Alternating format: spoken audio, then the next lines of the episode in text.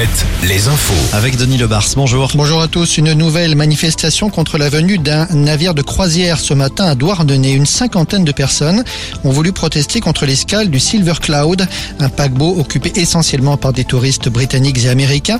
Une première manifestation le six mai dernier avait empêché le débarquement des croisiéristes. Cette fois, des gendarmes étaient présents. Les manifestants disent ne pas s'opposer au tourisme, mais veulent dénoncer l'impact des paquebots sur le milieu marin. Et puis en Bretagne, toujours noté que le conseil municipal de l'île de Bréhat a décidé de fixer un quota de visiteurs pour cet été. Ceci afin d'éviter une surfréquentation de l'île. Pas plus de quatre mille sept cents visiteurs par jour pendant la haute saison entre le quatorze juillet et le vingt-cinq août. Le préfet de Loire-Atlantique et le sous-préfet de Saint-Nazaire sont attendus au Sénat en cette fin d'après-midi pour s'expliquer sur la démission du maire de Saint-Brévin. Ce dernier avait déploré notamment l'absence de soutien de la part de l'État et en particulier des deux hauts fonctionnaires.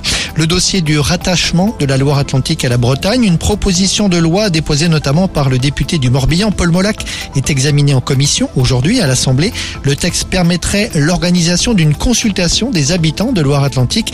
vingt-cinq parlementaires ont co-signé cette proposition de loi.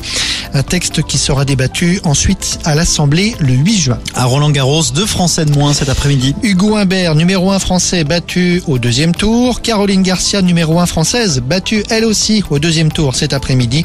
Chez les euh, ténors, Tsitsipas s'est qualifié pour le troisième tour. Carlos Alcaraz joue en ce moment. Novak Djokovic ce soir. Et puis la Coupe du Monde de rugby, c'est dans cent jours exactement. Notez qu'à Nantes et à Bordeaux, un village du rugby sera installé pendant toute la durée de la compétition en septembre-octobre. Quatre matchs se joueront à Nantes, cinq à Bordeaux. On se retrouve à dix-huit heures. À tout à l'heure, Julien. Merci Denis, à tout à l'heure.